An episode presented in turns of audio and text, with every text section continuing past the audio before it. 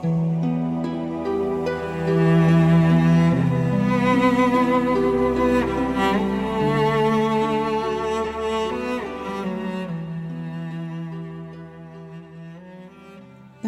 دوم. اسفندیار. قسمتی از خاطرات اسفندیار. مشکلات همیشه بر دوش سرپرست خانواده سنگینی می کنند. اکنون در خانه خودم در ایران احساس درماندگی می کنم. حتی نمی توانم خودم را به دستشویی برسانم. از بدشانسی همسر عزیزم شیرین هم در بستر بیماری افتاده و نمی توانم برایش آسایش و راحتی فراهم کنم. من باید میفهمیدم که رسیدن به سرمنزل مقصود راه درازی دارد.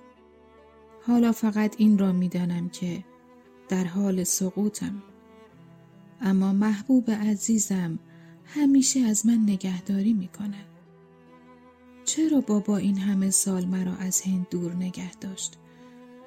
به یاد می آورم که سالهای 1305 تا 1307 چه روزهای شگفتانگیزی را سپری کردم.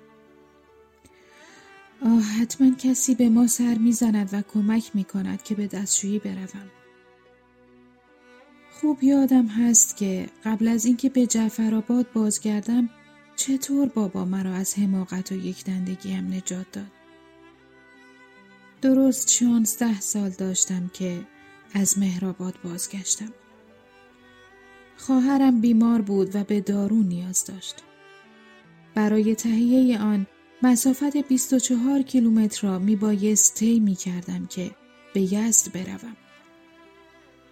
زمستان بود و طوفان در راه بود. مادرم التماس می کرد که به این سفر نروم. ولی من با غرور و سرکشی با اولاغم به راه افتادم. کم کم از خانه دور شدم. برف سنگینی باریده بود. با آن سوز سرما ادامه دادن راه غیر ممکن بود. ناامید و دلسرد در حالی که داشتم از سرما یخ می زدم همانجا نشستم. به فکر افتادم که هر طور که هست تلاش کنم تا با بابا ارتباط برقرار کنم. شروع کردم به دعا کردن و برای کمک و یاوریش ستایش خواندم و درخواست کمک کردم. در همان حال یاد داستانی افتادم که هرگز به دلم ننشسته بود و باورش نکرده بودم. داستانی از بابا تاهر اوریان اهل همدان مرشدی که برای مراقبه بر روی زمین یخزده و پربرف کوههای دماوند می نشست و برفهای اطرافش از گرمای وجود او آب می شدند.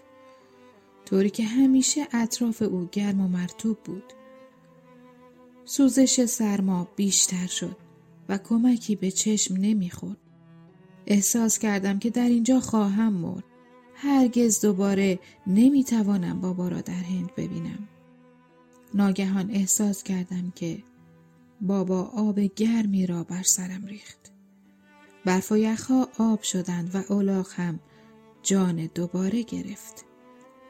برای تهیه دارو به راه افتادم. به راهم ادامه دادم و بدون هیچ مشکلی به خانه بازگشتم. مادرم که سخت چشم انتظارم بود از دیدنم اشک شوق ریخت.